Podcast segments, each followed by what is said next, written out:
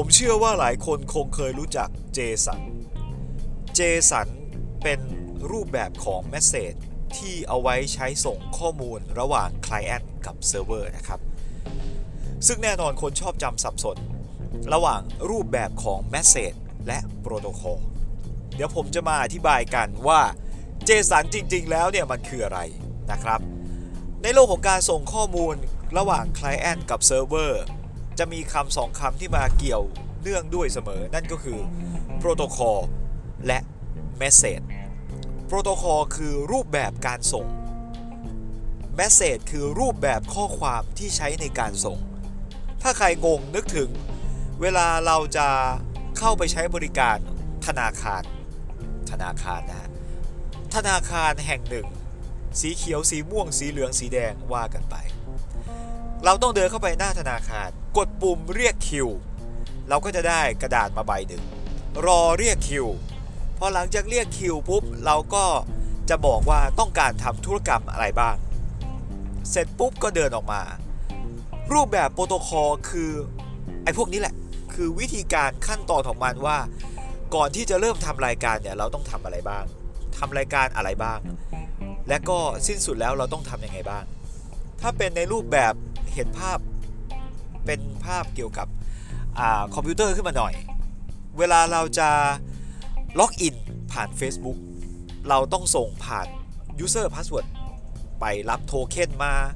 เอาโทเค็นมาเก็บไว้ เวลาจะทำดูโปรไฟล์หรือว่าจะโพสต์ข้อความ เราก็จะเอาโทเค็นนั้นนะเสียบ ไปกับแพ็กเกจที่จะส่งไปบอกเซิร์ฟเวอร์ว่า เฮ้ย นี่นะ ฉันจะโพสต์ข้อความนี้นะ โดยเซิร์ฟเวอร์ก็จะเอาโทเค็นเราไปเช็คว่าเฮ้ยไอโทเค็นเนี่ยของใคร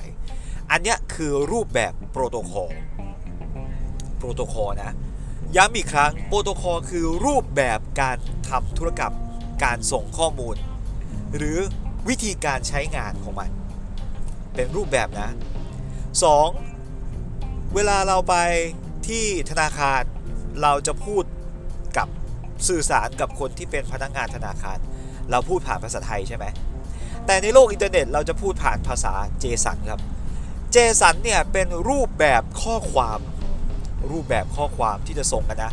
มันจะคุยกันรู้เรื่องก็ต่อเมื่อผู้ส่งกับผู้รับมันคุยภาษาเดียวกัน ซึ่งไอ้นี่แหละคือ JSON จริง ๆ แล้วมาตรฐานของรูปแบบข้อความเนี่ยมันไม่ได้มีแค่ JSON นนะ มันมี XML มี JSON มี Fix มี Photo Buff เต็มไปหมดเลย ขอให้ Client กับ Server เนี่ยมันคุยกันภาษาเดียวกัน แค่นั้นก็พอนะครับอย่าจำสับสนนะโปรโตคอลเป็นรูปแบบการส่งข้อมูลเป็นวิธีการส่งอะส่วน JSON XML SOAP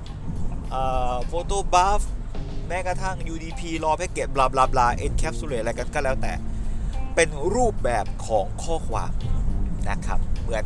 ภาษาไทยภาษาอังกฤษอะ เออแต่เราก็เดินเข้าไปธนาคารเหมือนกันคือใช้โปรโตคอลเหมือนกัน เพียงแต่ว่าสื่อสารภาษาอะไรต่างกันแค่นั้นเองนะครับอย่าใช้สับสนนะอย่าจำสับสนนะเออวันนี้มีคนไปโพสต์ในสมาคมนักเขียนโปรแกรม ถามว่ามีเมสเซจรูปแบบของข้อความแบบไหนบ้าง ที่เบาและเร็วกว่า JSON JSON เนี่ย จริง ๆ แล้วมันพัฒนามาจากภาษาที่เรียกว่า XML ครับ XML มาก่อน XML SOAP Protocol มาก่อน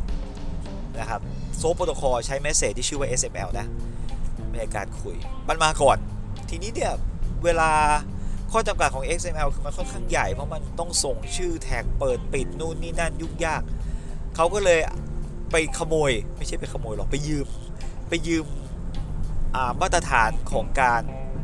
สร้างอ็อบเจกต์ใน JavaScript มา มันเล็กดี มันง่ายดี มันสั้นดี แล้วก็เอามาเป็นรูปแบบของการส่งข้อมูลกัน ก็เรียกว่า JSON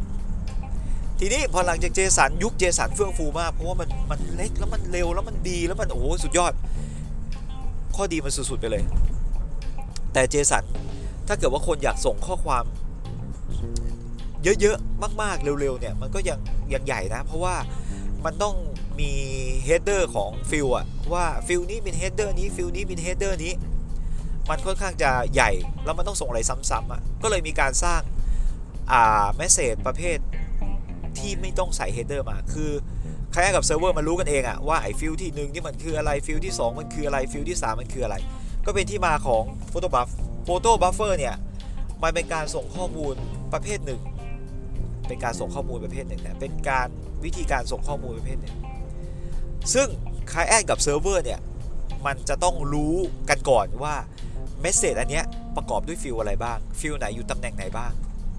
อ่า มันก็มีข้อดีข้อเสียนะ ข้อดีคือ message เราจะส่งแค่ตัวตัวค่ามันเข้าไป เราไม่ต้องไปส่งแล้วว่าโอเค ID เท่ากับ1 name เท่ากับจัมไม่ไม่ต้องละ ส่งค่าไปเลย 1จัม c l i e n t หรือคนที่รับเนี่ยเขาก็จะรู้เอง receiver เขาจะรู้เองว่าโอเค1มันคือ ID นะ อ่าจัมมันคือ name นะเขาจะไป map กันเอง แต่ข้อเสียคือมันไม่สามารถที่จะเพิ่ม field ได้แบบ dynamic เหมือน JSON ถ้าอยากได้ field ใหม่ก็แค่เพิ่มชื่อใหม่ใช่ไหมไม่ได้ละ ก็ต้องมานั่งประกาศตัวไอไฟล์ header มันใหม่ ก็ยุ่งยากนิดนึง มันก็เลย proto proto protocol buffer หรือ proto buff เนี่ย มันก็เลยมีโปรโตคอลเล็กๆ ของตัวเอง เพราะว่ามันต้องมีวิธีการส่ง header ก่อนไงถึงจะส่งข้อความจริงได้ใช่ไหม มันก็เลยต้องมีโปรโตคอลเล็กๆของตัวเอง ไอเนี้ย proto buff เนี่ยผมถือว่ามันเป็นทั้ง message เป็นรูปแบบของการส่ง message เป็นรูปแบบของ message ด้วยนะครับก็ถ้าใครอยากได้แบบเร็วแรงกว่าลองไปดู proto buff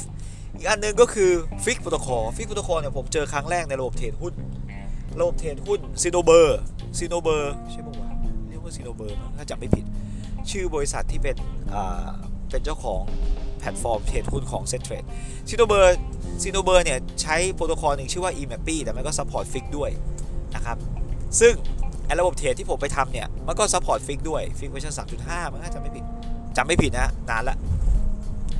FIX เนี่ยคล้ายๆกับ proto Buff ก็คือเขาจะมีการ